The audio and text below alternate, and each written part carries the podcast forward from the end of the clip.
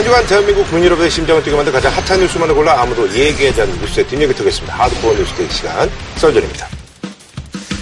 네, 첫 번째 소식은요. 지난 3일 말이죠. 20대 국회 후반기 첫 정기 국회가 막을 올렸습니다. 대통령의 지지율이 좀 떨어진 그런 상황에서 이제 야권에서는 뭐 아주 이번에 아주 뭐 벼르고 있습니다. 그래서 여야 신경전이 아주 치열합니다. 그래서 이번에 준비한 주제는요. 20대 국회 후반기 정기 국회 계획. 국회만 열리면 갑분싸인데요. 한때 뭐 청문회에서 MC 성태란 별명을 얻으셨던 자유한국당 김성태 원내대표님 나오셨습니다. 예. 반갑습니다. 아, 설전에 뭐 자주 나오셨어요. 뭐 김용태 의원부터 해가지고 많이 나오셨는데 작년에는 뭐 영 볼 수가 없어가지고 저희가 뭐 들은 얘기로는 뭐 정확치 는 않습니다만 뭐 출연 금지령을 내렸다 뭐, 뭐 자체적으로 뭐 이런 얘기도 좀 있고 그렇습니다만 예. 뭐 그럴 리야 있겠습니까만은 하도 이 방송이 예. 저희 자유한국당을 좋아하니까 뭐 잘 부르지도 않고 또 아니, 몇번 우리 좀- 어른들도 뭐 잘 안 나가거든요. 몇 번 좀 요청을 드렸는데 잘안 나오시더라고요. 예. 뭐 물론 이제 나경원 의원 이런 분들은 나오셨습니다만 예. 뭐 나왔다 하면은 뭐이 기절해가지고 오든지 뭐 우리 사정들이 좀 네. 워낙 복잡 그죠? 단안했죠. 올 초까지만 해도 뭐 진짜 경황이 없으셨으니까 뭐 건강은 많이 좀 회복하시고요. 좋습니다. 아 예. 뭐 지금은 뭐 또 건들면 문제식입니다. 오늘도 굉장히 바쁘셨다고요. 네, 그렇습니다. 오늘 뭐 아침부터 이게 정기국회에서 청문회 그리고 대정부 질의 어, 국회의원들로서는 정기국회 이 대정부 질의가 음. 꽃이죠. 음. 그런데 올해는 이 장사 다 틀렸어요. 왜요? 아, 대통령께서 이제 평양 남북 정상회담 간다고 그러니 원내 대표들 같이 가자. 안 간다 그래도 말이야. 가자, 가자. 오늘 아침에도 결국 안 가는 걸로 정리하고 나니까 오후 2시쯤 돼가지고 청와대 임종석 비서실장이 직접 문희상 국회의장을 비롯한 국회의장단, 음. 애통위원장, 5당 대표까지 대통령하고 같이 평양 정상회담에 좀 특별 수행 어, 좀 동행하자. 해라. 예. 어, 그런 거죠. 또 요청을 한 거예요? 남북 간에 새로운 장이 열리고 있는 이 순간에 국회 의장단 아, 그리고 오당 대표님께서 대승적으로 이번 정상회담에 동행해 주시기를 다시 한번 정중하게 요청드립니다. 제가 오늘 그거 보면서 조금 의아했던 게 네네. 임종석 실장이 준비위원장 자격으로 발표를 하긴 했지만 네네. 삼권 분립 체계에서 그 국회의장이라는 거는 네. 청와대나 대통령이 굉장히 존중을 해야 될 음. 자리거든요. 박근혜 정부 하에서도 사실 청와대가 국회를 하나 아래로 보는 그 경향이 있어서 문제가 됐던 적이 많잖아요. 근데 네. 오늘 발표를 한 뒤에 의장실 반응을 보니까 국회의장하고 사전에 전혀 논의가 안 된 상태에서 아하. 일방적으로 발표를 한 것 같아요. 문희상 의장이 거절하는 식으로 그렇게 반응이 나오는 걸로 봐서는 청와대가 일을 굉장히 거칠게 했다 이런 생각이 아, 문희상 의장도 안 간다고 이렇게 얘기가 나온 건가요? 그 이유는 이제 그 국회가 열려 있으니까. 왜냐하면 또 대정부 질문이라는 게 시작이 되니까 그때쯤 되면 가기 어렵다 이런 입장인데 9월 5일 날 특사가 가서 정상회담 날짜를 정한 거 아닙니까? 네네. 그러니까 시간이 너무 없었던 거죠. 사실은 이게 좀 길게 미리 잡아놨다 그러면 국회랑 협의해서 이렇게 좀 충돌이 안 생기게 조정을 할 수 있었을 텐데 지금 이제 5일날 특사로 가서 18일부터 20일 정상회담을 갖는 걸 했기 때문에 급박한 거죠. 지난 8월 16일 날 대통령께서 5당 원내대표를 청와대에 이렇게 초치를 네네네. 했어요. 그래서 그때 대통령께서 남북 정상회담할 때 음. 5당 원내대표 함께 갔으면 좋겠다는 희망을 얘기했어요. 이미 그때 문을 뗀 거죠. 그때도 제가 그랬습니다. 이게 사건 분립된 상황에서 대통령께서 이렇게 다녀오시고 국회 차원에서 방문해서 우리 국회가 해야 할 일이 있고 그렇게 판단이 이루어져야지 대통령 이게 남북 정상회담에 뭐 아무리 앞에 특별자 붙이지만 특별 수용으로 이긴 모양새 없는 것이다. 어, 오늘도 이제 그런 것이죠. 상당히 그 의례적인 거예요. 이미 다음 주 월요일 날 가는데 불과 6일 남겨놓고 국회의장과 오당 대표에게 가자는 것은 이거는 정략적이다. 물론 어떻게 보면은 어떻게 될지 모른다는 그런 불안감이 좀 일부 있을 수 있어요. 11월 달에는 미국에 이제 또 중간 선거가 네. 있고 들어가서 있죠. 또 김정은 위원장도 서로 의심을 하고 대통령께서 상당히 정치적 부담이 큽니다.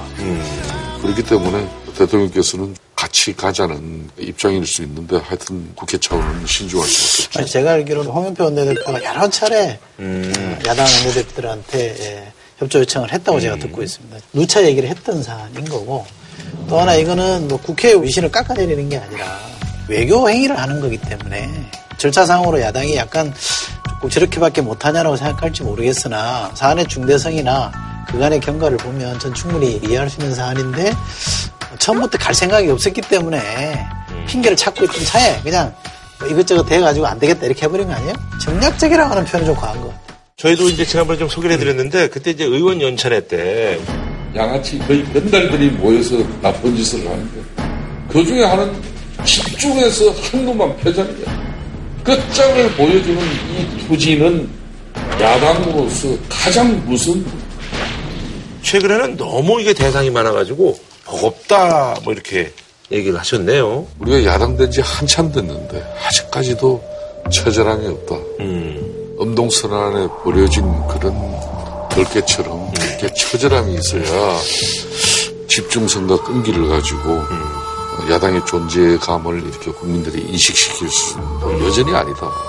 뭐 우리는 얼마나 유능한 자원들이 많습니까? 그런데 이걸 집중시켜야 되겠다. 타겟팅을 좀 해야 되겠다. 그래서 한놈만 팬다. 이제 그래서 한 놈이 누구? 그 사람이 아니고 소득주도 성장이에요. 아, 그거죠. 예. 그걸 한 2주 패니까 청와대 장하승 실장을 비롯해가지고 네네. 어, 집권당 민주당이 많이 버벅거려요. 지금 이제. 그뿐만 아니라 지금 이제 뭐 이 석탄 또 음. 밀반입 문제가 또 얼마나 국민적 의혹을 가지고 있습니까? 그뿐만 아니라 국민연금 문제도. 대표님 한 놈만 패시죠. 아 그러니까 좀 할게 많은데 그건 패지 말고. 네. 그래서 이게 좀 힘들어요 지금. 아니 이제 네. 지금 뭐 이제 소득주 성장을 이제 팼다고 하는데 그게 좀 효과가 좀 어떻게 생각하세요? 많이 많이 아프죠 지금. 아니 뭐 아프다기보다는 네. 야당의 비판을 들어야죠. 음. 그 야당의 비판이 여당이 좀 더 제대로 하게끔 하는 효과를 갖는 거기 때문에 근데 저는 개인적으로 소득주도 성장에 대한 비판은 좀 과하다. 음. 교섭단 지원설에서는 소득주도 성장이 이념이다 이렇게 규정을 하셨던데 저는 반대로 그걸 공격하는 쪽이 저는 이- 이념적 공세를 하고 있다 저는 생각합니다. 그래서 비서실장하고 이제 정책실장하고 다 나온 데서 제가 그렇게 얘기했습니다. 어, 해로운 것은 소주가 아니라 사케다. 그 얘기를 했습니다. 왜 그러냐면 소득주 성장을 이제 소주라고 줄이잖아요. 그리고 소주방 이렇게 얘기합니다. 뭐 소주방 3명 이렇게 핵심을 얘기하는데 소주보다는 저는 사케라고 했던 이유가 뭐냐면 사사건건 뭐 시비 걸고 발목 잡으면서 캐캐먹은 옛날로 돌아가자는 거 아닙니까? 저는 이 태도가 문제라는 것이고 기왕에 얘기 나온 김에 오늘 아침에 신문을 보니까 김영삼 정권 때부터 지금까지 역대 정부, 보수 정부, 진보 정부를 막론하고 성장률이라는 게 떨어져 왔다는 거예요. 1년에 0.2%씩, 그러니까 5년 지나면 1%포인트씩 성장률이 떨어졌다. 그러니까 계속 장기 하향 추세를 좀 오고 있다는 거예요. 그러니까 이 하향 추세를 왔던 이 해법 가지고는 안 되는 거기 때문에 저는 사케가 안 된다는 겁니다. 그래서 새로운 방법을 써보자고 한 게 소주잖아요. 그러면 이거 자체에 대한 필요성은 충분히 공감할 거라고 봅니다. 그것이 얼마나 효과가 있느냐에 대해서는 지적을 해야 되죠. 그러나 말- 자체가 틀렸다고 말하는 거는 이해는- 동의하기 어렵죠. 예. 아, 그럼 옛날로 돌아가면 내가- 더 떨어지는 거밖에 더 있습니까? 아니, 그게 지금 안 맞다는 거라. 지금 우리가 이제 올해 건국 70년이잖아요. 그죠? 그러니까 그 중에 또 6.25 전쟁도 일어났어요. 그런 전쟁표 속에서도 이 세계 10위권의 경제 대국이 됐다는 것은 지금까지 펼쳐온 이 경제 정책들이 좋으나 나쁘나 대한민국을 세계 10위권의 이 반석을 올려놓은 거예요. 근데 이 자체를 하루아침에 완전히 그냥 깡그리 무시해버려요. 소득주도 성장은. 소리 말하면 보수 우파가 한 50년 그동안 집권을 하면서 우리가 사회개혁이나 민주화를 좀 비판을 받을 정도로 좀 뒤처진 부분은 있다고 해도 저희들은 수용합니다. 근데 경제 이 부분까지도 왜 통째로 인정하지 않으려고 그러고 그게 아니죠. 그러니까 소득주도 성장 이 성장 아니면은 그냥 대한민국 당장 거들라는 것처럼 이게 잘못됐다. 아니, 제가 한 말씀만 더 드리면 소득주도 성장은 솔직히 이 정부만 쓴 게 아니잖아요. 그렇죠. 소득이 늘어나야 성장이 이루어진다는 얘기는 지난 정부도 했던 얘기고 우리 김성태 대표님도 했던 얘기잖아요. 그럼. 근데 우리가 하니까 왜 그게 그게 잘못된 게 됩니까? 그대로 해왔던 게 이제 한계에 봉착을 했으니까 이제는 터닝할 때가 된 거죠. 70년을 부정하는 게 아니죠. 이해님 이런 겁니다. 요 앞에 멀리도 갈 거 없어요. 박근혜 정부 때 당시 초이노믹스라 그래가지고 최경환 경제부총리가 바로 이 소득주도 성장 비슷한 그렇죠. 걸 했습니다. 그렇죠. 그때 이제 최저임금이나 임금 인상을 기업에서 하면은 정부는 혜택을 줬어요. 무슨 혜택을 줬는가 하면은 세제 혜택을 줬어요. 그렇게 해서 기업들이 자연스럽게 임금을 올려서 소비가 이렇게 발생하게끔 이렇게 갔는데 문재인 대통령은 소득주도 성장하면서 최저임금 이거 적용하면서 너무 과다하게 올려버리니까 이게 감당이 안 되니까 결국은 정부가 최저임금을 보존하게 됩니다. 이게 잘못된 거예요. 저는 그렇게 보지 않습니다. 네, 그러니까 심판하죠. 아니 그러니까 이게 지금 네, 그 먼저 최경환 말씀하시고, 최경환 예. 부분만 제가 좀 정리하면 초이노믹스는 소득주도 성장을 얘기를 했지만 제대로 안 썼죠. 뭐 기업 이익, 뭐 한류제니 뭐 이런 거 했는데 엉뚱한 데로 돈이 다 들어간 거 아닙니까? 그래서 양극화만 심해졌잖아요. 그리고 현장에서 준비가 좀 덜 된 측면, 문제가 노정된 측면을 지적하는 건 저는 다 인정합니다. 그럴 수 있다. 그리고 그 비판을 들어서 저는 고쳐야 된다고 생각합니다. 그러나 노선 자체가 잘못됐다고 하는 건 좀 동의하기 어렵다는 거죠. 그러니까 그거는 계속 이제 뭐 우리는 여러 번 논쟁을 했지만 경제 성장률이 쭉 떨어진 거는 틀림이 없어요. 그거는 경제 규모가 커지고 그렇죠. 그러면 떨어질 수밖에 없습니다. 문제는 떨어지더라도 이게 세계 경제 성장률과 비교해서 얼마나 많이 떨어지느냐 하는 게 중요해요. 근데 지금 문재인 정부 들어와서 세계 경제 성장률보다 우리가 1% 이상 격차를 내고 떨어지고 있어요. 그러니까 같이 떨어지더라도 경제를 어떻게 관리하느냐에 따라서 그 과연 이게 전체 세계 경제 상황과 맞게 떨어지느냐 더 떨어지느냐 이 문제가 있고 아니, 그렇게 잠깐만 비교하면 두 번째는 기존의 방식으로 안 되니까 새로운 방식을 해야 된다는 건 틀림없는데 분배를 강화해야 된다는 것도 맞는 얘기예요. 그게 다 맞는 얘기예요. 문제는 그런 걸 하기 위해서 가속을 해갖고 거기에 자꾸 무리한 정책이 들어가게 된단 아니, 말이에요. 그건 좀 다른 문제. 두 분이 좀 다른 결로 비판을 하시는 것 같은데, 저는 소득주도 성장이나 최저임금 인상의 효과로 부작용이 있다는 걸 인정합니다. 그럴 수 있죠. 어. 근데 문제는 이제 김성대 대표님은 큰 줄기 자체가 틀렸다 이거 아닙니까? 그죠? 저는 그건 아니라고 봅니다. 저는 기왕에 썼던 방식들이 한계에 도달했다면 다른 방법을 써야 된다는 거는 구세미와 똑같은 방법 생각이고 그런데 그 가는 과정에서 뭔가 문제점을 노정시킨 거에 대해서는 충분히 비판받으라. 그거 좋다 이거죠. 그런데 제가 약간 섭섭한 게 뭐냐면 여당 정치인으로 섭섭한 게 뭐냐면 지금 많은 현장에서 들려오는 얘기는 최저임금 부담보다는 임대료나 카드 수수료 부담이 더 크다는 거 아닙니까? 그럼 이 부분에 대해서 손을 쓰자는 게 누구 차몇 년째 지금 논쟁을 해왔던 부분이고 이미 다 합의된 것도 지금 이번에 통과 안 시켰잖아요.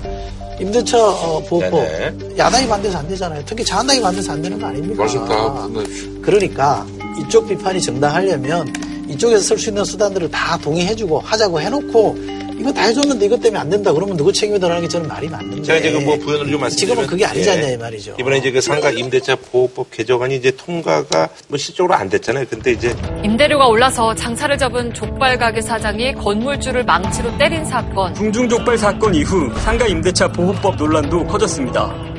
정부와 여당은 계약을 갱신해달라고 요구할 수 있는 기간을 현재 5년에서 10년으로 늘리는 방안을 추진했습니다. 하지만 8월 임시국회에선 개정안이 통과되지 못했고 여야는 9월 정기국회에서 이 문제를 다시 논의합니다.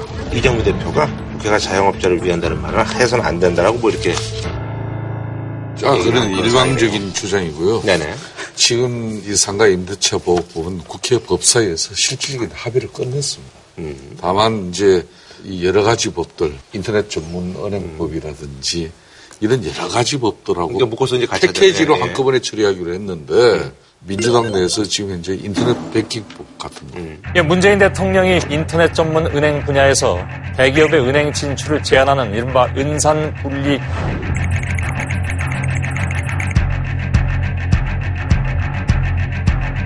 규제를 완화해야 한다고 말했습니다. 은산 분리는 우리 금융의 기본 원칙입니다. 그러나 지금의 제도가 신산업의 성장을 억제한다면 새롭게 접근해야 합니다.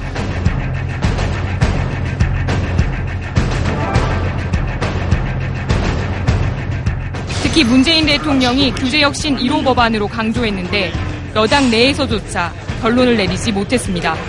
8월 국회 마지막 날인 오늘 여야는 처리하기로 약속했던 민생 법안 대부분을 본회의에 올리지 못했습니다. 각 상임위별로 미세한 내용 조정들이 필요로 해서 처리가 이루어지기 어려워졌습니다. 상가형 임대차 보호법 다 합의한 건데 패키지로 묶을 일이 뭐냐 이거죠. 아, 그런 여야 간에 약속을 급하니까 아니 급하니까 그 약속을 대표님이 이 사람들이 급하다고 하니 먼저 해줍시다. 아, 저- 그럼 하면 끝날 일이잖아요. 제일 먼저 말해요. 근데 이철- 그 그걸 묶어가지고. 안 됐잖아요. 이철희 의원님. 여러 범죄를 있는데 그러니까 되는 대로 하자니까요. 자유한국당이 제일 먼저 합의해 준 게법 근데 사이에 우리 이철희 의원이 상가 임대차 그거는. 너무 이 정치하는데 몰아붙이는 건데 네. 지난 정부 때 내가 국회 사무총장 하면서 보니까 이그 당시 야당이 서비스 발전 기본법이나 뭐 등등 그. 여당이 아니, 원하는 법안들 그거는- 전부 패키지로 묶어갖고 하나도 안 해줬어요. 아니, 이거는요. 그러니까 아니, 그 똑같이 입장이 바뀌었다고 해갖고 그거를 요것만 필요한 것만 먼저 하자. 그 아니, 아니, 논리는 맞아요. 아닙니다. 논리는 맞는데. 현실 정치에서 그렇게 되느냐고 여당이 원하는 법안만 통과를 아니, 시키고. 야당이 원하는 그게 법 아니고요. 그게 교수님, 맞아요. 교수님 그게 아니고 네, 말씀하세요. 예. 여당이 원하는 법을 빨리 해달라는 게 아니고 상가 임대차 보호법 합의가 된 법안이다. 네. 여야 간에 합의가 다 된 법안이니까 통과시키자는 거예요. 팩트 자체를 잘못 알고 계신 거고 인터넷 뱅킹이라는 것도 저는 좀 다르게 생각하는데요. K뱅크랑 카카오뱅크 지난 정부 때 해놓은 거 아닙니까? 그래서 엉망이 돼가지고 그거 살리려고 좀 급하게 하자는 거 아닙니까? 그럼 따질 거 따지면서 가야죠. 아니, 그게 민주당이 문제라.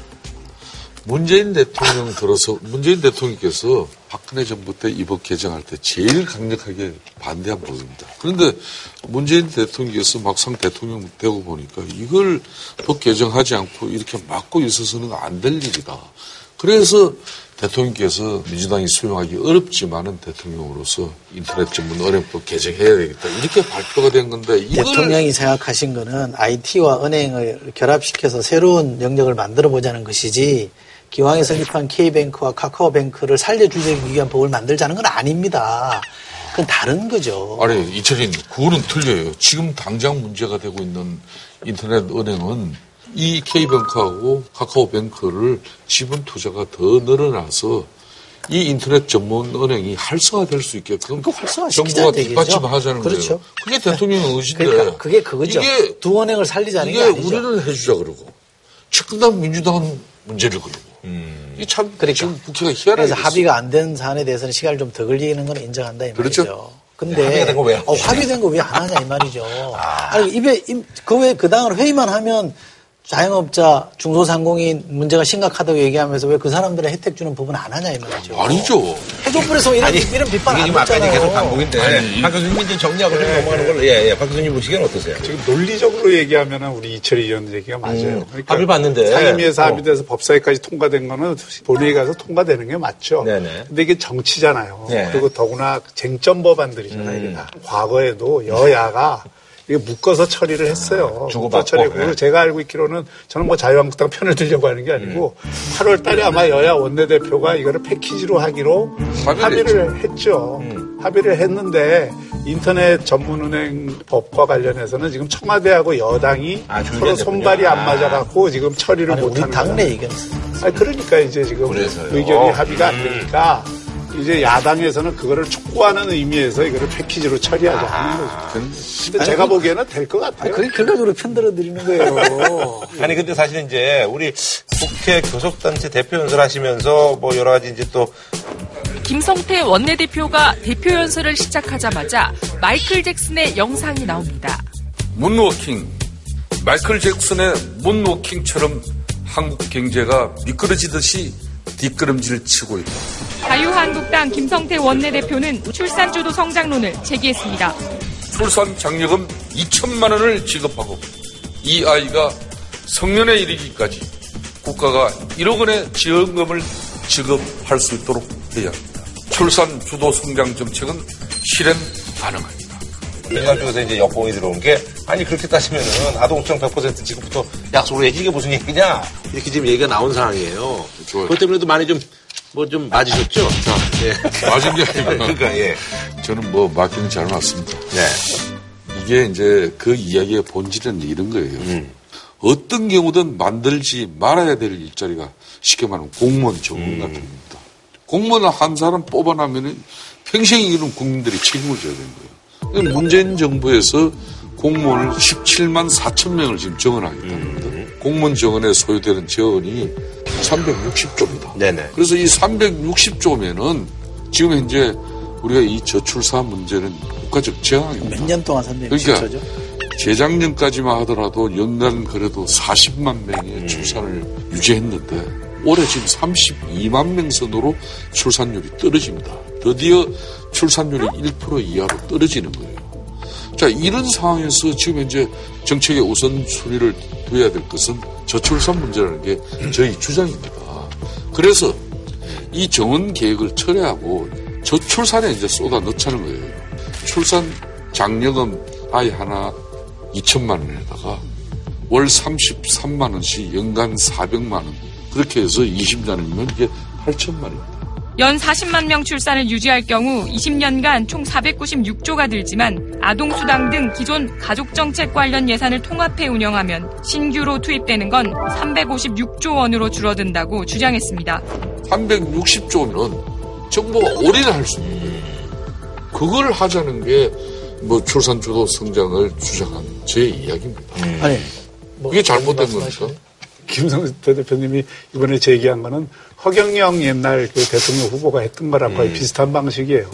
근데 그게 나쁜 방식이 아니에요. 사실은 저출산 문제를 해결하기 위해서는 지금까지는 우리가 보육 문제에만 주로 음, 네네. 관심을 가졌는데 출산에 대해서도 획기적인 지원이 필요하다라고 하는 거는 맞아요. 근데 이게 조금 그 아구가 안 맞는 점- 점들이 있는 거예요. 그러니까 정부의 파퓰리즘적인 방식을 비판을 하면서 돈을 줘갖고 애를 놓게 하겠다 이런 식으로 제기를 하면 국민들 입장에서는 아 저거 또 파퓰리즘적으로 그 문제 제기를 한다 이렇게 받아들일 수 있기 네네. 때문에 좋은 제안도 그릇되게 될 수가 있어요. 네네. 그래서 이번에 제가 보기엔 좀 아쉬워요. 이번에 꼭 그거를 제시됐는지 하는 게 아쉽고 예민하게 반응하는 층들이 있잖아요.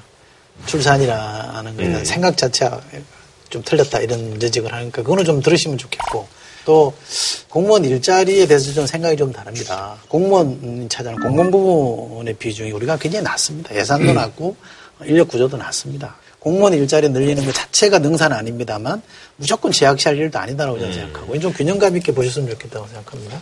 그리고 또 하나는 아동 수당 관련해서 지적을 안 할 수가 없는데 저희 당에서 이제 워낙 지난 작년 예산 심의할 때 당해놓으니까 네. 상위 10% 소득 10% 있는 사람들은 주면 안 된다는 거 아니에요, 그죠? 근데 당시 국민의당에 있던 이용호 의원인가요? 정책위원장 하면서 이 양반도 소, 득 상위 10%는 빼자 이렇게 했어요. 근데 얼마 전에 반성문을 썼어요. 스스로 반성문을 썼습니다. 이거 가려내는 행정비용만 1,600억이 든다는 거예요. 맞아요. 배보다 배꼽이 크다. 내가 잘못했다 이렇게 했단 말이에요. 그럼 그 원장 회복에서 다 주는 걸로 가고 그랬던 자유한국당이 대표님이 나와서 딱 그렇게 얘기하니까 저는 다른 한편으로 반가우면서도 그동안 왜 반대했을까 이런 의문이 생기는 건 사실이에요. 그죠? 저희들도 왜 뭐 반대했어요? 그런- 예, 그 부분에 대해서 좀 말씀을 드리겠습니다. 저희들도 반성할 부분 충분히 반성합니다. 자성하고. 다만 약 27조 정도가 저출산 대책 예산으로 뭐 해마다 그만큼 넣죠. 27조인데 이게 이제 14개 부처에 68개 사업으로 이게 27조가 지출이 되는데 솔직히 여기 계시는 이천영이나 저나 지금 현재 저출산 사업 예산 항목을 10개만 되면 제가 참 훌륭한 국회의원입니다. 이걸 몰라요. 국회의원도 너무 잘게만 그렇지만- 쪼개졌다는 그러니까 얘기군요. 여기저기 뭐 그냥 전부 그냥 저출산 이름을 갖다 뒷받침 안 하면 안 되는 그런 식의 예산 낭비입니다. 이걸 뭐 저희들도 이런 부분 앞으로 협상해서 고쳐 나갑니다. 아유, 상당한 그러니까 진전이네요, 오늘. 그 복지제도의 이게 문제이기도 한데 그동안 우리나라가 복지 비용이 없으니까 민간 사업자들을 둬갖고 민간 사업자에게 정부 돈을 줘갖고 복지 서비스를 했거든요. 초기에는 그게 굉장히 효율이 있었어요. 이제 그러다 보니까 복지가 굉장히 잘게 쪼개지면서 사실은 공급자 위주의 복지가 된 거예요. 네네. 근데 아동수당의 원래 개념은 뭐냐면 수요자가 개인적으로 그 돈을 받아서 네네. 선택을 할 수 있게끔 하는 취지가 아동수당이에요. 어머니들께 그냥 용돈 그냥 바로 드리는 게 낫다는 얘기 아니에요? 그러니까 아니 선물. 그, 네. 50만 원을 주든 100만 원을 주든 이건 원래 아동수당 취지에도 안 맞고 음. 복지제도가 지금 이런 식으로 가면 굉장히 산만하기만 하고 집중성과 효과성, 생산성 이게 다 떨어지는 거예요.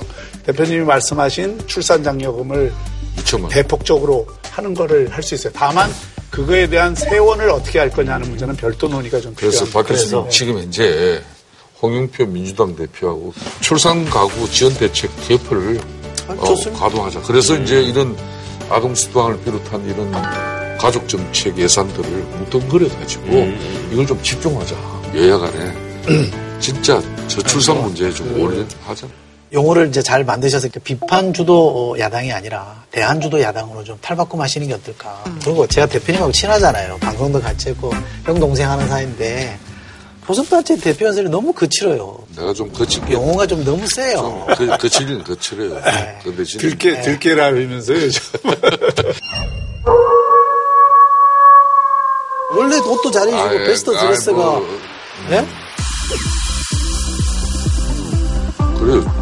뭐 제가 베스트 아니. 거실단 그러니까 얘기가 베스트 지금 스피처가 그 되죠 그 그러면. 문희상 국회의장을 향해서 청와대 뭐 스피커를 자처한다 뭐 이런 얘기. 어떻게 입법부 수장께서 Blue House 스피커를 자처하십니까? 청와대 스피커 아닌 게 확인이 됐잖아요. 북한 가자니까 안 간다 그러잖아요 당장. 이해 가요. 지난주 제가 대정부 못 들은 연설하면서 문희상 국회의장에게 이제 Blue House 스피커 이야기를 했어요. 저도 뭐 그분 말을 하고는 마음이 좀 아팠습니다. 문희상 국회의장께서 제가 평소 존경하시는 어른인데 국회의장 딱 취임하면서 남북 정상회담의 국회 비준 동의가 여야 합의가 이루어지지 않으면은 강행 처리할 수 있다. 특히 국회는 4.27 판문점 회담 선언 전원 그 전문을 지지 결의는 물론이고 비준까지 해야 된다고 저는 생각하고 있습니다. 나는 강력하게 사당 대표한테 원할 것이에요. 딱 이렇게 선전포고식으로 딱 던져요. 사실 그때 제가 마음이 좀 확상했어요. 이 비준 동의가 이제 내일 국회로 넘어옵니다. 대통령 18날 평양 들어가는데 네. 이걸 5일 만에 국회에서 이걸 언제 뒤다보고 국민적 공감과 사회적 합의에 기초한 국회 차원에서 이 합의가 되겠습니까? 이게 상당한 시간이 필요한 부분인데 이렇게 밀어붙이고 아니 그 밀어붙인다. 그 입장을 또 정기국회 기원사는 국회의장으로서 제일 중요한 연설입니다.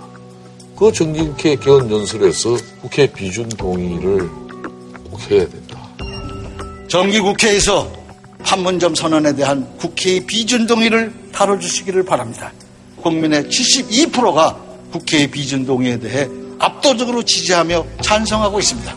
뭐 이런 식으로 국회의장께서 선수가 돼가지고 일방적으로 그 그거 어떻게 생각해요? 비준의 시한을 딱 정해놓은 거 아니잖아요. 언제까지. 예를 들면 정상회담 들어가기 전까지 해주자. 이게 아니잖아요. 본인의 소신이잖아요. 거기다 불만이 있을 수 있다고 치면. 아니 매주 주례동 하시잖아요. 매주 안 합니다. 예? 그리고 저, 저 의장님 자주 모시잖아요. 그럼 뭐 가서 의장님 그건 좀 과합니다. 이렇게 항의해도 되잖아요. 아니 근데 교섭단 했죠. 대표에서 살았는데 300명의 국회의원이 있는 데서 아니. 의장을 욕보이면 자 제가 첫 번째 저희가 저희 같은 초선들이 뭐 배우겠습니까? 제가 국회의장 그 일방적인 입장이 나와도 제가 말 한마디 안 했습니다. 그 대신 제가 웃으면서 의장님 오늘 하신 그 이야기는 좀 가했습니다.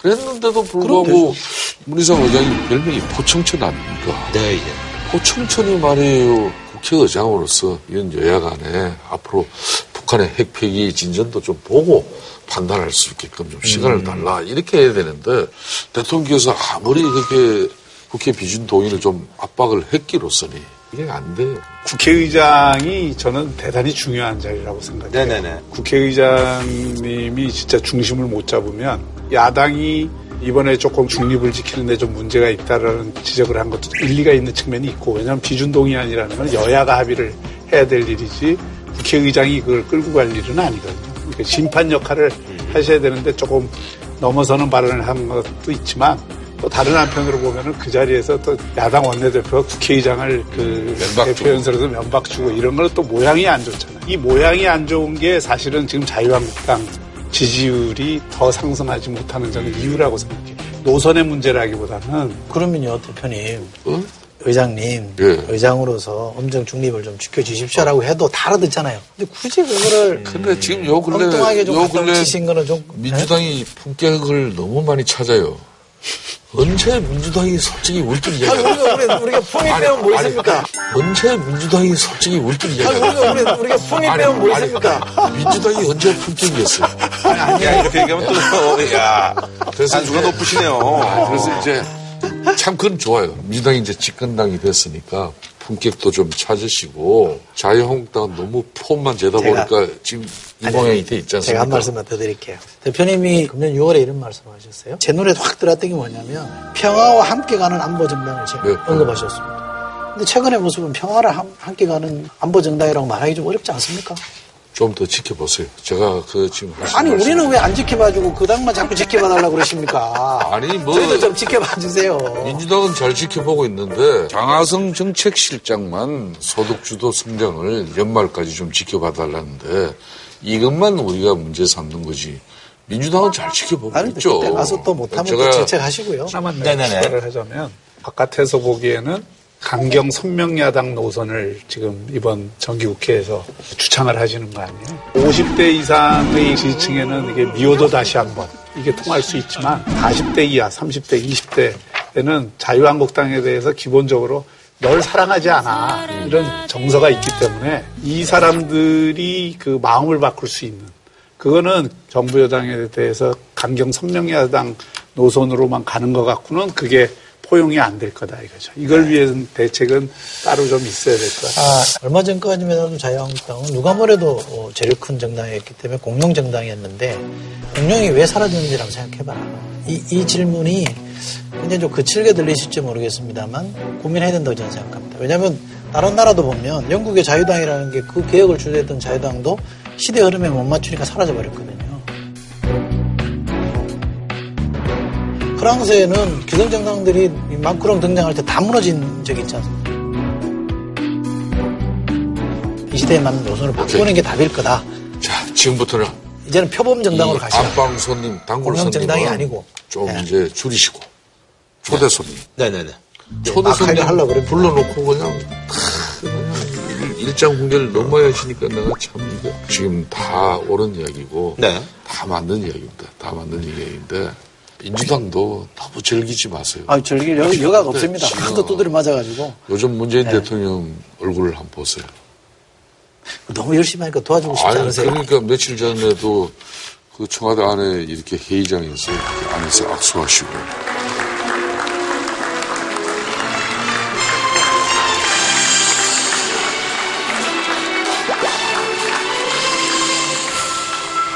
들어간 입구로 이렇게 나가셔가지고 배비 자리로 이렇게 가시면 되는데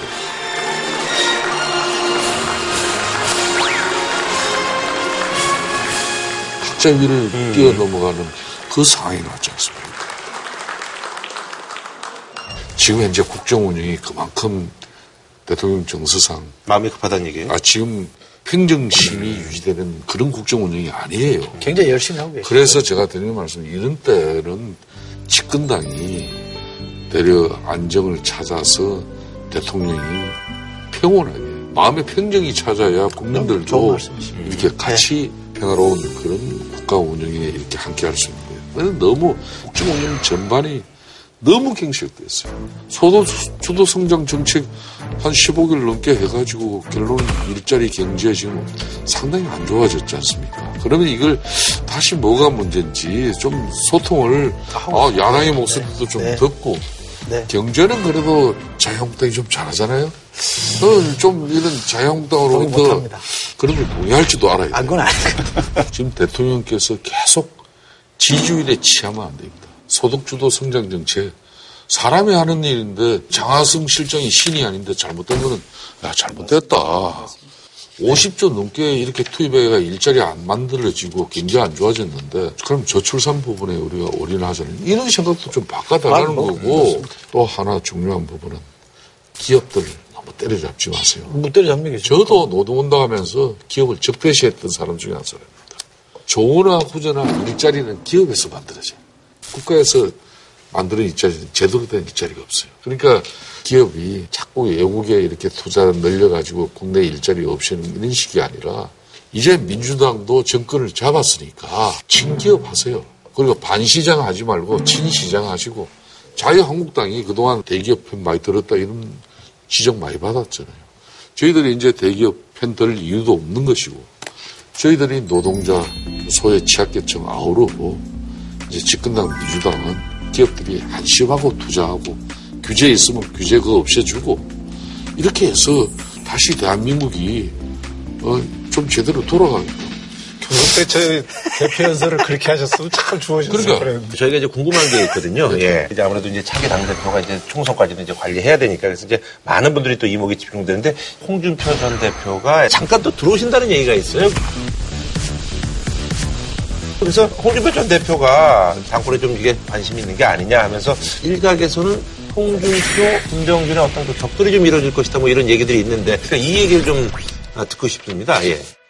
자연인 홍준표는 어, 미국 생활을 이제 마치고 들어옵니다. 잠깐 들어오는 게 아니고 들어온 걸로 알고 있습니다만 자연인 홍준표로서 대한민국 국민의 일원으로서 이렇게 살아가시는 것이지 자유한국당이 지금 이제 문재인 정부와 이렇게 제1야당으로서 관계를 가져가 있는데 결정적인 영향력 행사하는 거, 이거는 크게 걱정 안 하셔도 될 겁니다. 이 얘기는 뭐 어떻게 뭐 저는 뭐 동의하시는 거예요? 아니면 뭐 단언합니다.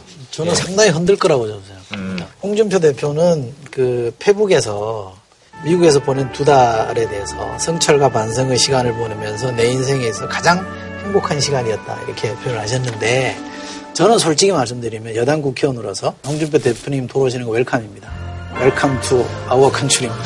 그러나 그동안 고생하셨으니까 행복한 시간 좀 더 가지시면 좋겠다. 우리 정치를 위해서. 꼭 미국에서만 행복한 시간을 더 가질 필요가 있습니까? 아니 여기 오시면 독서와 성찰이 안 아니, 아니. 되잖아요. 본인 고향인 경남 창녕에서도 아, 거기 가시라고요? 거기에서도 이런 좋은 공기 마시면서 그 수가 있었군요. 확실히 보내시는 보내시는 아니, 뭐 지난번에 얘기한 것처럼 김병준 비대위원장이 사실 넘어야 될 산 중에 하나가 이제 홍준표 전 대표라고 뭐 저희가- 그때 말씀하셨는데 저희가 두 분이 왜그박전 대표 나오셨을 때 김병준 비대위원장 얘기를 좀 했거든요. 네. 박전 대표도 만만해 보면 안 된다. 지금 현재 청와대는 민주당의 누구도 못 당해요. 저분을 결코 쉽게 봐서는 안 된다. 상당히 정치력 있는. 사람이다라고 어, 얘기를 했습니다만 최근에 이제 박 전 대표를 만났더니 저렇게 못할 줄 몰랐다 이렇게 말씀하시더라고요.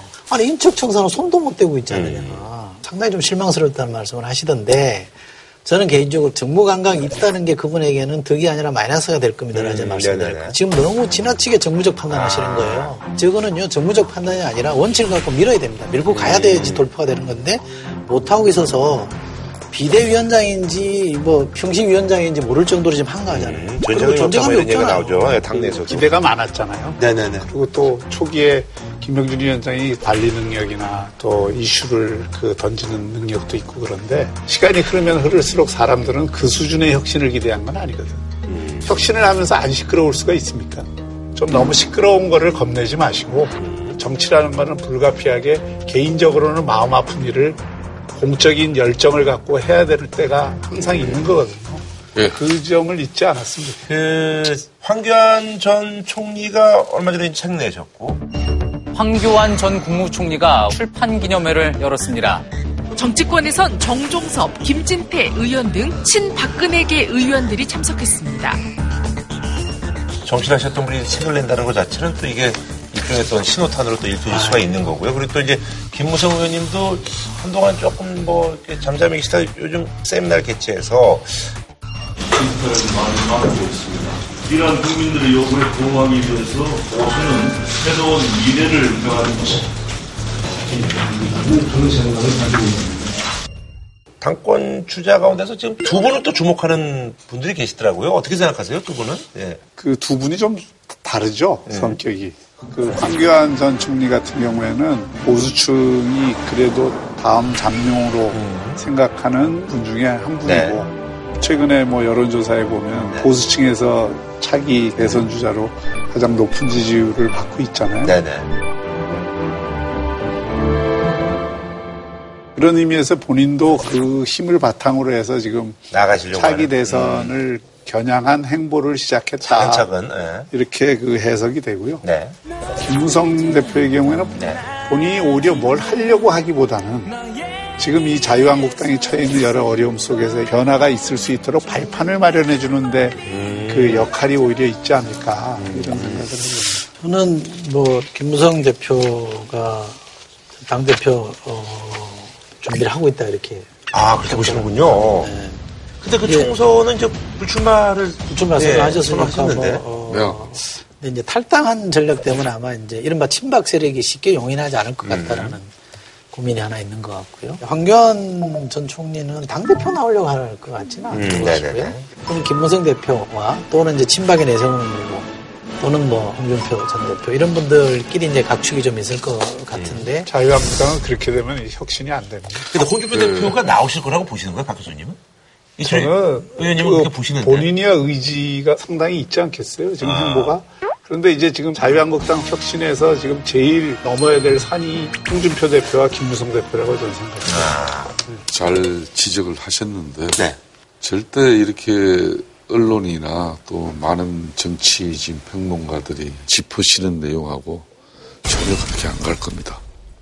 한교안 전 총리께서도 그거는 맞아요. 이분은 뭐 당권을 중심으로 이어들기보다는 자기 대선 주자로서의 자기의 정치적 기반을 뭐 이런 고민은 치열하게. 네, 그거는 뭐 이제 세 분이 동의하시는 거고. 김무성 전 대표 같은 경우는 이분은 박근혜 전 대통령 시절의 당대표에 항상 한 25%대의 차기 대선 후보 1위를 네네네. 그 당시 그런 시절이 그렇게 예, 예, 예. 그렇기 때문에 엄청난 대선 후보로서의 수업을 많이 받았잖아요.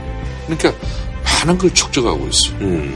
그걸 누군가를 위해서 이렇게 도와주려고 하는 것이지. 킹메이커 역할 그렇죠. 뭐, 예. 자신이 내년 자유한국당 전당대회에 뛰어들어서 다시 당권을 손에 쥐고 총선 공천권 행사하면서 다음 대권 후보로 나설 절대 그렇지 않습니다.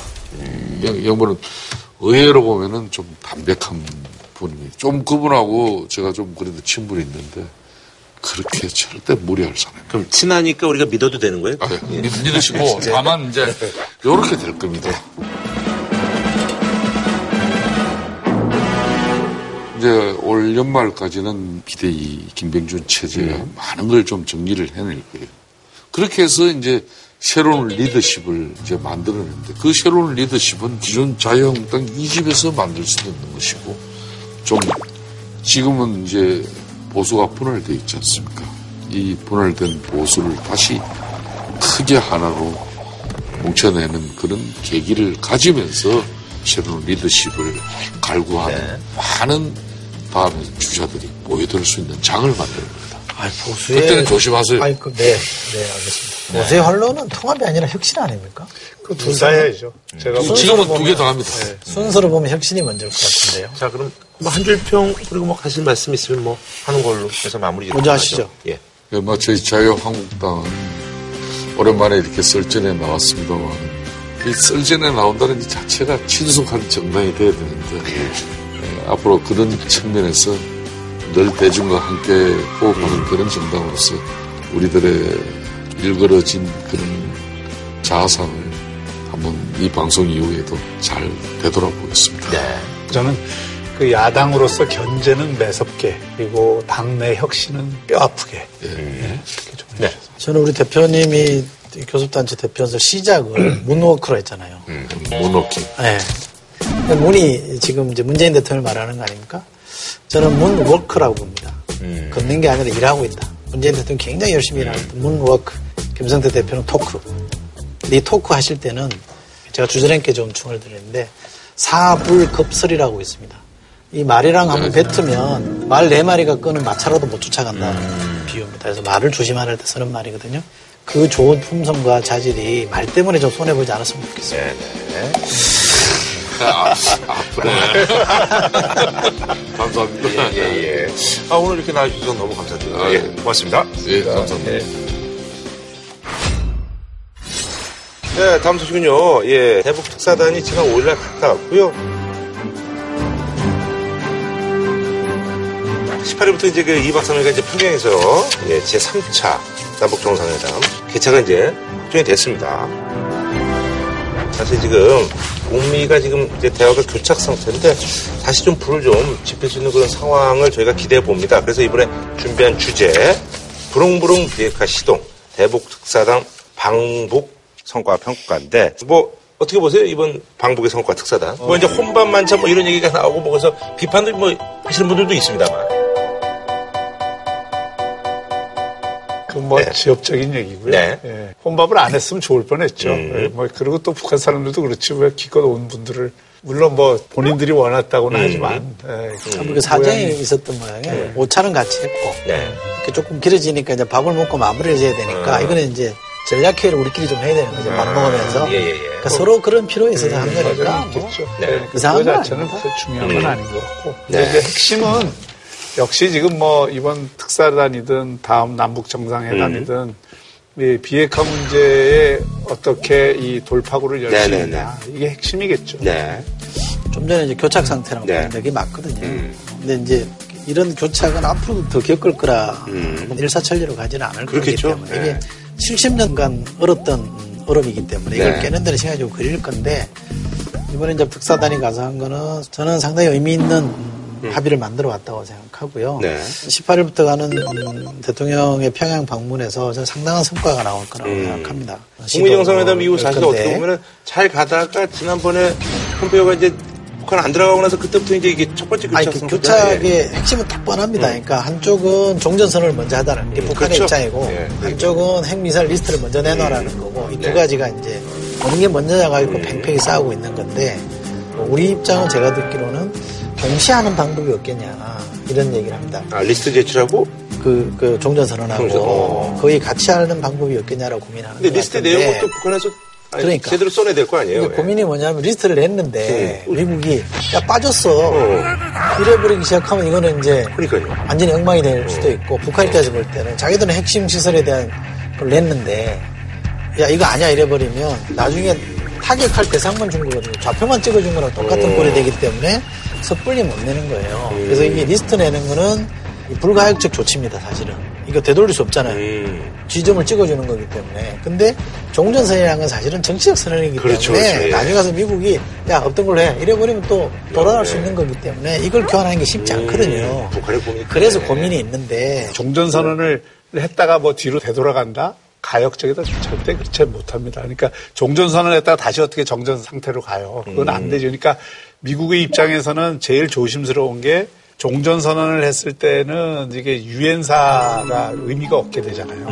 그리고 또 종전 선언을 했을 때 한미 연합 훈련이라든지 이런 것들이 가동되기가 굉장히 어렵잖아요. 이런 것들에 대해서 굉장히 그 고려해야 될 지점들이 많이 있고 또 이게 이제 단순히 정치적 선언이라고 하지만은 종전 선언이라는 게 평화 협정이라는 것과 연결이 되어 있는 거거든요. 그래서 미국의 입장에서는 종전 선언을 앞세우는 거에 대해서 상당한 우려가 있고 이거를 하려면은 적어도 북한이 확실히 그냥 악수만 한 게 아니라 기술적으로 되돌릴 수 없는 검증 조치에 들어갔다는 그게 필요한 거예요. 그게 바로 이제 리스트를 내놔라.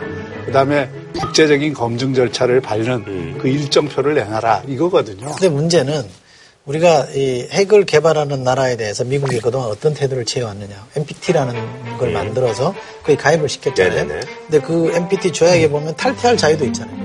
탈퇴했을 때는 미국이 어떤 방식으로 이 사람들은 핵을 개발하지 못하게 했냐면요. 되게 보상을 줘서 핵을 포기하게 만들었잖아요. 이란도 지금 마찬가지고. 근데 유독 북한에 대해서만은 일체의 보상은 없고 제재 일변도로 지금 가고 있는 거 아닙니까? 다른 나라를 대할 때는 좀 다르다는 건 분명한 거고요. 지금 왜 미국에서 그밥 우드워드가 쓴 책에 보면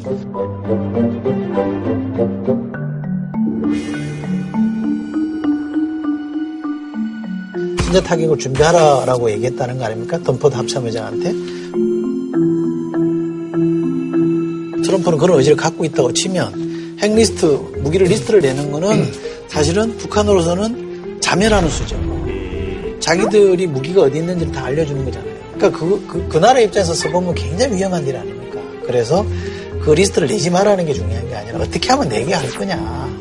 어떤 유인책을 가지고 내게 할 거냐가 좀 중요하다고 보는 것이지 다른 뭐의 명분에 휩싸여 가지고 너가 완전히 백기 들고 항복하지 않는 이상은 안 된다 이렇게 접근해 가지고는 안 풀린다고 저는 생각하는 거예요. 근데 이 문제는 서로의 입장을 역지사지로 이해를 해서 하는 문제가 아니라 이것도 역시 힘의 관계 속에 있는 거예요. 역지사지죠. 그러니까 역지사지도 필요하지만 전략적으로는 예를 들어서 이 지금 핵 포기를 하면은 경제 지원을 하는 거에 대해서 과거에 안 한 게 아니죠. 그 지금도 입장이라는 거는 북한이 확실한 비핵화 과정에 들었으면 더 경제적 보상을 하겠다는 거잖아요. 지금 미국도. 다만 그동안 여러 번 하겠다고 해놓고 사실 안 했기 때문에 이번에는 그 초입에서 분명한 행동으로서 보여줄 때 제재도 풀고 보상도 하겠다는 거지. 비핵화를 하려면은 리스트 내놓고 그 핵물질이나 핵무기에 대해서 검증 절차가 들어가야 될 거 아니에요. 비핵화를 하려면 어차피 그건 한번 거쳐가야 될 과정이라고요. 그러면 그 순간에 뭘 서로 행동 대 행동으로 교환할 건가. 이 문제가 남아 있는 건데. 트럼프가 트에서 올린 거 보면 우리는 모두가 틀렸다는 것을 입증할 것이다. 이런 표현이 있어요.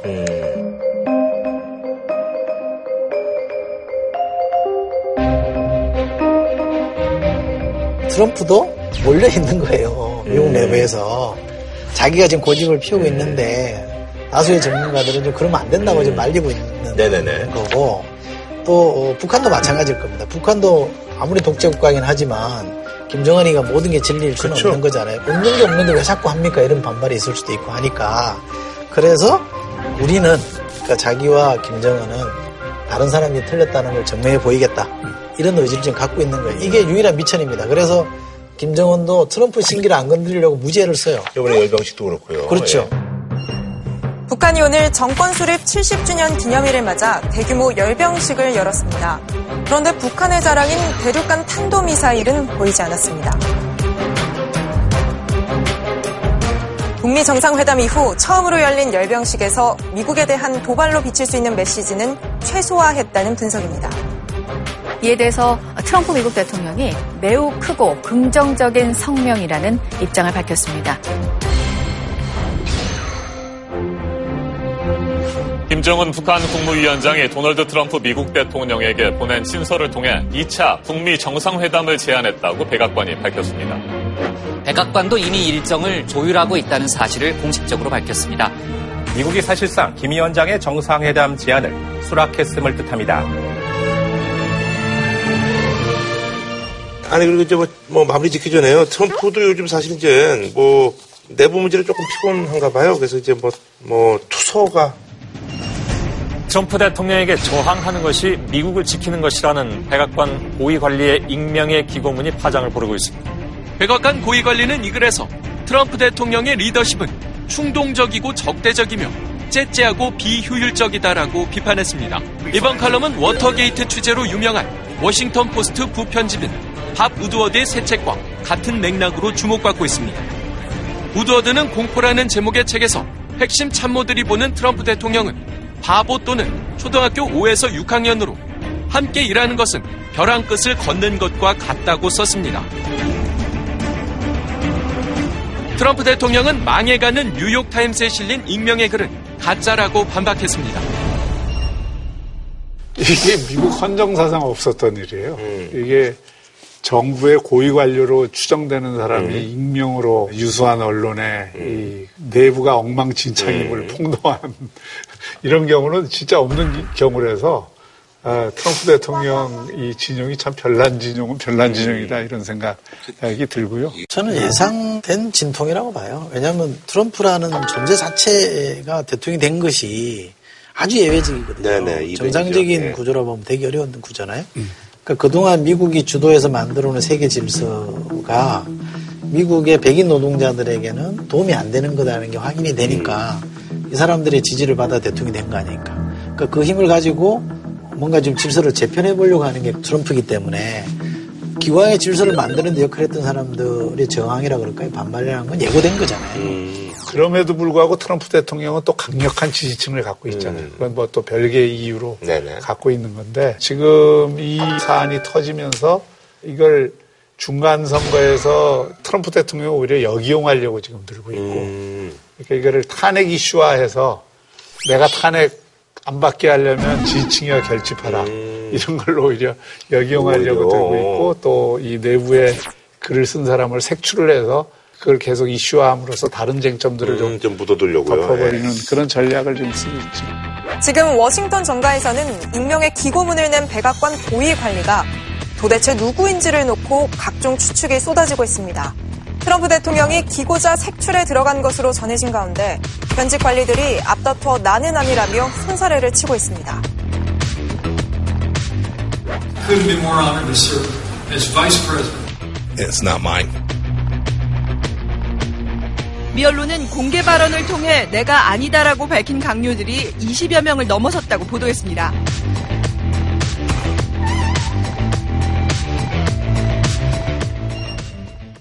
그럭저럭 저는 트럼프가 이걸 제어하고 가는 것 같다는 생각을 좀 하고요. 또 하나는 미국의 기업인들이 트럼프를 좋아한다는 거거든요. 미국 우선주의라는 것 때문에 그걸 가지고 러시아 옥제죠, 중국 옥제죠, 뭐 베네수엘라 이런 데는 거의 뭐 패대기 친 거 아닙니까? 이러면서 자기 걸 좀 챙겨가고 있는 것에 대해서 상당 부분 동의하고 있는 거고 미국의 위상이 점점 올라가고 있는 거예요. 패권국의 지위가 더 강화되고 있거든요.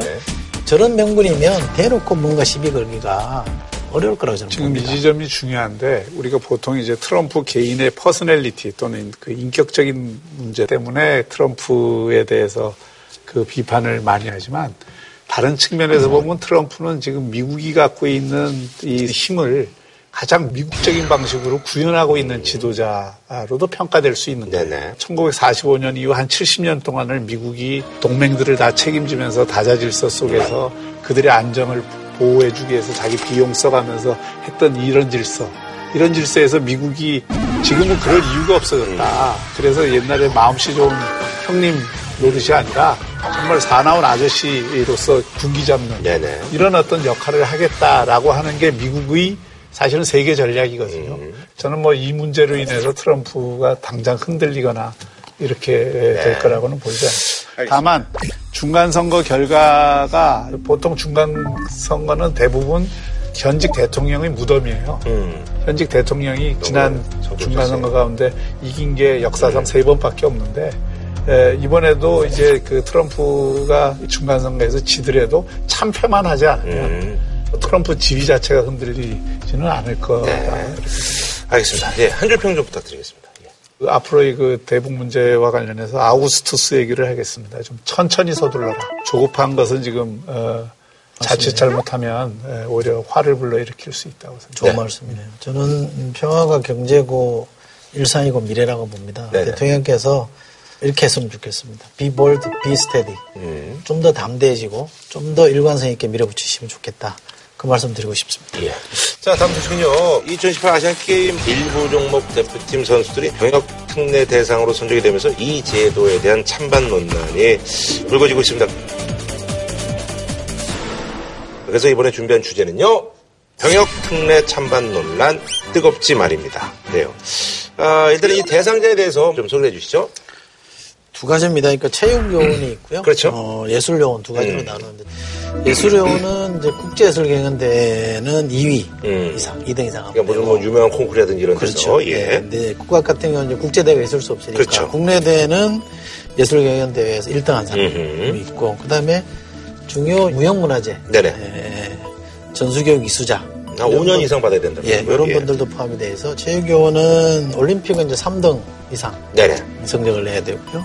아시안 게임은 1등. 1등, 그렇죠. 이거는 이제 해당되는 거죠. 지금은 다섯 개 이렇게 분류해 놨습니다. 네네. 그런데다가 사실 이제 하태경 의원도 뭐 얘기를 했습니다만 또 사실 안민석 의원도 뭐 이런 얘기를 좀 비슷하게 한 걸로 알고 있는데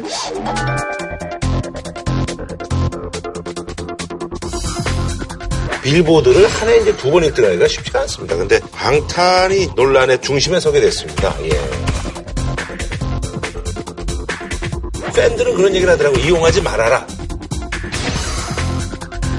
근데 어떻게 생각하세요? 이용이라고 보시는 거예요? 그러니까? 이용이죠. 음. 어, 병역특례 제도가 이렇게 불신을 받게 된 이유 중에 가장 큰 게 사실은 정치인들이 끼어든 겁니다. 이게 전형적인 포퓰리즘이거든요. 음. 예를 들면 뭐 WBC나 뭐 월드컵에 선전하면 해주자 해주자 막 정치인들이 먼저 나서서 하잖아요. 지나면 또 언제 그러냐에 따라 싹 없어져 버리잖아요. 음. 병역 특례 제도가 사실 시작 때부터 그랬어요. 음. 73년 유신 때 시작이 됐는데 그때 이미 저는 이게 정치적 기획이라고 저는 봐요. 태생적으로. 왜냐하면 병역 면제시켜주는 대상 중에 지금 들어보면 깜짝 놀라는 만한 것들이 있어요. 예를 들면 한국 최대 졸업 성적 10% 상위 10% 아, 예, 예, 맞습니다. 또는 어떤 특정 종목과 관계된 중앙행정기관의 장이 인정하면 해주게 돼 있는 이건 말도 안 되는 거잖아요. 이게 본질이에요. 그러니까 그때는 포장을 좀 하기 위해서 체육 특기생, 체육 병역 특례를 집어넣었다고 저는 생각하거든요. 애초부터 저는 이게 정치 기획으로 시작한 거기 때문에 중간중간에 정치인들이 자꾸 입을 대면서 이게 뭐 신뢰가 떨어졌다. 지금 이번에도 마찬가지예요. 방탄소년단이 언제 뭐 면제 시켜달라고 그랬어요? 아무 뜻 뻔것 안 하고 있는데 들었다 놨다 하잖아요. 근데 이제 사실 이제. 정치인들의 얘기 또 뭐 그렇습니다만 사실 일부 시민분들은 대중가요 뭐 대중예술은 안 되고 순수예술만 되니까 그러니까 이제 형평성 시비가 꼬리를 물고 계속 음. 될 수밖에 없어요. 예술 분야도 대중예술과 고전예술이라는 게 이게 구별이 잘 네, 경계가 되는 허물어지고 또 있는데, 고급 문화와 대중문화가 다 뒤섞이는 시대에 어, 사실 국위선양이나 뭐 이런 걸로 보면 방탄소년단이나 이런 게 훨씬 클 수 있죠. 그러니까 왜 형평성에 맞지 않느냐 이런 문제 제기는 저는 할 수 있다고 이해는 보는데 가는데 예. 다만 이게 이제 정치적 한탕주의로 제기된 거는 틀림이 없죠. 아. 저는 이 병역 특례는 딱 부러지게 폐지가 되더라고요. 아. 폐지해야 됩니다. 이미 뭐 어, 입상하고 좋은 성적 내면 뭐 연금도 주잖아요. 예. 그죠? 어떤 사람이든 그 사람의 에, 21개월은 저는 우열이 없다고 봅니다. 음. 똑같이 소중한 삶이거든요. 네네. 뭐 국제대회 나서 상 받은 사람의 인연은 값어치가 더 있고 음. 그냥 보통 사람의 인연은 값어치가 덜하냐 그건 아니거든요. 다만 특수한 재능을 가지고 있는 사람들이 있을 수 있으니 그 사람들은 좀 편의는 제공해 줄 수 있다고 생각해요. 음. 뭐 예를 들면 일찍 가겠다 그러면 조금 단축시켜 준다든지 음. 왜냐하면 뭐 태릉 설전 인천하고 이런 것들도 기간에 환산해 줄 수 있는 여지들이 좀 있잖아요. 이거는 가능할지 몰라도 음. 지금 같은 병역 특례는 저는 폐지하는 게 맞다고 이게 이제 병역 특례로 돼 있지만은 전체는 다 대체 복무입니다. 그러니까 이제 손흥민 경우에도 병역 특례로 돼 있지만은 전체는 다 대체 복무입니다. 그러니까 이제 손흥민 경우에도 이번에 이제 병역 특례를 받지만 군사교육 그 사주. 사주를 받죠. 그 다음에 이제 그 대체 복무라는 개념이 자기 분야에서 활동을 해야 됩니다. 축구를 하면 되죠. 34개월간 자기 분야에서 이걸 하고 또 자원봉사를 그 544시간 이수를 하게 돼 있어요. 근데 이게 대체 복무가 아니에요. 말만 대체 복무지. 손흥민 선수를 예를 든다고 치면 손흥민 선수가 그냥 프로팀에 뛰면 그렇죠. 그게. 대체 복무. 그렇죠. 그게 무슨 예. 대체 복무예요. 그렇죠. 예. 아니, 손흥민이 뭐 이렇게 축구를. 축구를 그렇게 잘하는데 뭐 딴 걸 하겠어요? 그러니까. 예, 예. 대체 복무는 지금 꼭 예술이나 체육 말고도 다른 그 유형으로 많이 지금 그쵸. 있잖아요. 네. 산업요원이라든지 의료요원이라든지 이런 그 사람들도 대체 복무를 하잖아요. 그렇죠. 네, 근데 예술이나 체육 종사자들도 사실 2년 동안 운동을 못 하게 되면 음. 네, 경력이 단절이 돼서 전문성을 살리기는 굉장히 어려운. 그런 선수 많이 봤죠. 어, 예. 예를 들어서 축구나 농구나 야구처럼 상무나 경찰청이나 운동팀이 있어서 거기서 계속 연속적으로 할 수 있으면 괜찮은데 그러지 못하는 에, 경우들도 있고 또 해외에 나가 있는 선수들 같은 경우는 그게 이제 제한된 경우도 있잖아요. 그러니까 어쨌든 보완책은 필요할 것 같아요. 그건 필요합니다. 예. 그건 필요한데요. 그 상무가 너무 작잖아요. 몇 명 못 들어가요. 네, 우리가 뭐, 예. 못 들어갈 안 근데. 나머지 많은 사람들은 다 군대 가야 되잖아요. 제가 국방에서 보면요. 이 축구하는 사람들의 민원이 많이 들어옵니다. 음, 그러니까 국가대표 할 정도 실력은 안 된단 말이죠. 그럼 군대를 가야 돼요. 맞아요. 근데 평생 한 거는 축구밖에 없어요. 그렇죠. 그럼 이게 참 절망스러운 상황이에요. 그러면 현실적으로 잘 생각해 보면 축구하던 선수가 군대 가서 낮에 일과 시간에는 군생활 하고 저녁 일과 시간 이후에는 축구 연습하게 해주면 되거든요. 그 다음에 이른바 군대에서 하는 군대에서 리가를 운영하면 그럼 주말에 사람들 나와서 볼 차면 돼요. 축구하면 되거든요. 그러면 실력이 유지가 된다는 거예요. 음. 그러면 나와서도 또 뭔가 도전해 볼 수 있는데 아예 딱가면 축구를 못하게 만들어 근데 버리니까. 그런 거 거예요. 근데 그게 이제 생각보다 어렵진 않을 것 같아. 예산이라든지 뭐 이런 것 때문에 그런 거 아니에요? 군인들하고 얘기해 보면 우선 생각 자세를 잘 안 바꾸려고 그럽니다. 음, 근데 그 당사자들은 진짜 절박하거든요. 기존의 군에 들어가서 그 사람들이 그런 활동을 하면 그거 자체가 군 내부의 그 아, 위화감 질서를. 유지하는 거나 또는 특혜로 미칠 수도 음. 있고 그러니까 군대에서 체육 특기자들이 그런 경력 단절이 안 될 수 있도록 음. 네네. 하는 부대나 공간을 만들어 주는 게 필요하다고 생각하고요. 또 예술도 많거든요. 옛날에는 그 대중예술이나 이런 쪽은 또 위문 공연도 많이 다니고 거기도 뭐 자체 얘기가 많고 그래가지고 많이 예, 되는데 따로 축소가 만들면. 이게 또 복잡해져요. 음. 또 뭐 운영비가 들어가고 뭐 걔들만 따로 음. 운영하니까 또 엉망이 되고 이런 건데 그래서 이제 뭐 국회에서도 뭐 여러 가지 좀 법안들이 나오고 있는데 몇 개 좀 소개를 해주시면서 뭐 개인적인 좀 생각도 좀 한번 듣고 싶습니다. 예. 마일리지제라고 해서 뭐 어디에서 뭐 하면 몇 점. 음. 이렇게 이제 누적해서 이제. 그렇죠. 세계 선수권대 몇 점, 뭐 몇 점. 예. 연금이 사실 그렇잖아요. 그렇죠. 예. 그것도 이제 메달에 따라서. 네네. 이걸 그렇게 해놓으면 여기 또 다른 보이지 않는 음, 시장이 형성이 뭐 될. 담합이라든지 이런 다음 거. 시장이 또 예. 형성이 될 겁니다. 저는 이건 좋은 방법이 아닌 것 같고요. 이제 전성기 지난 이후에 군대 네. 가서 공부할시게끔 해주자. 서른 살 넘어서 아, 뭐. 뭐 이런, 네. 이런 거. 우리가 이제 만 40세까지는 가야 되거든요. 근데 되게 그때까지 적정의 사유가 없으면 연기를 안 해주니까 무조건 가죠. 그러니까. 가, 가게 돼 있어요. 서른 살 전후 가죠. 예. 네, 그러니까 40살 해놓은 거는 해외에 도망가 있는 사람들을 위해서 그렇게 한 거거든요. 음. 근데 저는 이거 사유를 인정해줘서 선수들 한35 넘어가면 거의 이제 은퇴하잖아요. 음. 그때 군에 가서 뭔가 대체 복무나 다른 형태를 할 수 있게끔 해주면 좋겠어요. 아니 근데 사실 이제 해외도 이제 이런 제도를 유지하는 나라가 별로 없더라고요. 예. OECD 37개국 중에서 징병제를 채택한 나라가 13개 나라인데 네네. 그 중에서 이런 병역 특례 제도를 그 운영하는 나라는 없고 이란이 이제 우리랑 좀 유사하죠. 그, 어, 우리랑 비슷한 특례 음. 제도를 체육 둬서 선수만 있는 네, 같더라고요. 선수들. 거기는. 근데 이게 터키 같은 나라는 2015년부터 돈 내면 군대 안 가게 해주는. 아, 예. 한 300만 원 돈이 내면 그렇게 많지 않더라고요. 한-. 우리 돈으로 한 어. 300만 원 네. 대라는 거니까 많지 않죠. 근데 이거 가지고도 시중에 대출해주는 상품이 있다고 하니까. 아. 그리스는 음, 이제 나이 제한이 좀 두더라고요. 만 35살까지 안 갈 경우에 음. 돈을 내면 이제 면제를 해주는데 돈 1100만 원. 돈 인사는 거의 안 간다고 봐야 되겠죠. 이렇게 되면 단점이 어, 저소득층 자녀들만 군대를 가야 하는 음. 상황이 벌어지는 게 있고요. 이스라엘은 체육부대 지도자로 복무하게 음. 해주고 어, 핀란드는 군사 스포츠 학교에 근무하게 해주는 형태를 일종의 이건 다 대체 복무 형태가 음. 있고 노르웨이는 장기간 입영 연기를 해주는. 네네. 장기적으로 보면 네. 결국 이게 군구조 개편 문제하고 연결이 돼 있어요. 네네네. 그러니까 이제 뭐 우리 지금 인구도 계속 줄고 그렇죠. 현재의 군을 유지할 수 없으니까 가능하면 모든 사람을 군대에 보내는 제도로 운영을 하고 있는데 전력이나 또는 군 기술 변화나 뭐 여러 가지 어떤 상황을 볼 때 지금과 같은 징병제를 선택적인 모병제 형태로 바꿀 시기가 올 겁니다. 60만 대군이잖아요, 우리가. 네네. 근데 해마다 입영 대상자로 들어오는 사람은 점점 줄고. 있거든요. 다 들어가도 60만을 못 채울 경우들이 와요. 2020년 중반 되면 그렇게 되거든요. 그래서 고민하는 게 60만 대군을 그대로 둘 거냐. 이걸 좀 줄이자. 지금 이제 국방계획 2.0에는 한 10만 정도 줄이게 돼 있거든요. 그 중에도 숙련된 기술을 요구하는 데는 징집하지 말고 지원할 수 있게끔 해주자. 사실상 직업군으로 바꿔주는 거죠. 그러면 이제 돈이 더 들어가야 되는 문제가 있어서 고민이 있긴 합니다만 큰 방향으로 그렇게 가는 게 불가피한 선택입니다. 알겠습니다. 자, 한 줄 평 부탁드리겠습니다. 기회는 평등하게, 과정은 공정하게, 결과는 정의롭게. 음, 어, 딱 들어맞네요. 이 구조로 가야 딱 된다고. 많이 들으시죠? 딱 들어맞네요. 예. 방탄소년단의 그 Fake Love라는 음. 네, 노래의. 첫 가사가 그거더라고요. 널 위해서라면 난 슬퍼도 기쁜 척 할 수가 있었어. 음. 다른 사람들이 병역 특례 받는 에, 게 예. 내 개인적으로는 슬퍼도 어. 기쁜 척할 수 있다 이런. 네. 저희는 다음 주에 찾아뵙도록 하겠습니다. 한우 특등심은 명인 등심에서 문화상품권을 진한 국물 설렁탕 도가니탕 전문점 푸주옥 공무원 강의는 에듀피디 신선한 초밥 다양한 즐거움 쿠우쿠 치킨의 별이 다섯 개 티바 두 마리 치킨에서 백화점 상품권을 드립니다. JTBC